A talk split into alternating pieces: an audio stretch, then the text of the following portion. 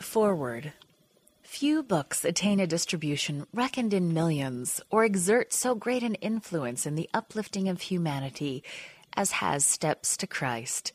In countless editions, this little volume has been printed in more than 70 languages, bringing inspiration to hundreds of thousands of men and women throughout the world, even those who dwell in the remote corners of the earth. From the appearance of the first edition in 1892, the publishers have been called upon to add printing to printing to meet the immediate and sustained demand from the reading public. The author of this work, Ellen G. White, lived 1827 to 1915, was a religious speaker and writer, well known on three continents. Born near Portland, Maine, she spent her early life in the New England states and then her travels and labors led her to the rapidly expanding central and western areas of the United States.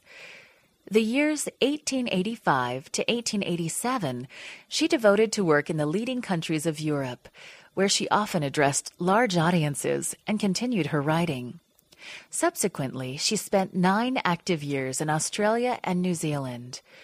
From her pen have come 45 volumes, large and small, in the fields of theology, education, health and the home, and practical Christianity, several with a distribution exceeding the million copy mark.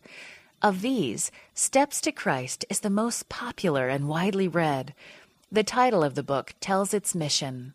It points the reader to Jesus Christ as the only one who is able to meet the needs of the soul. It directs the feet of the doubting and halting to the pathway of peace.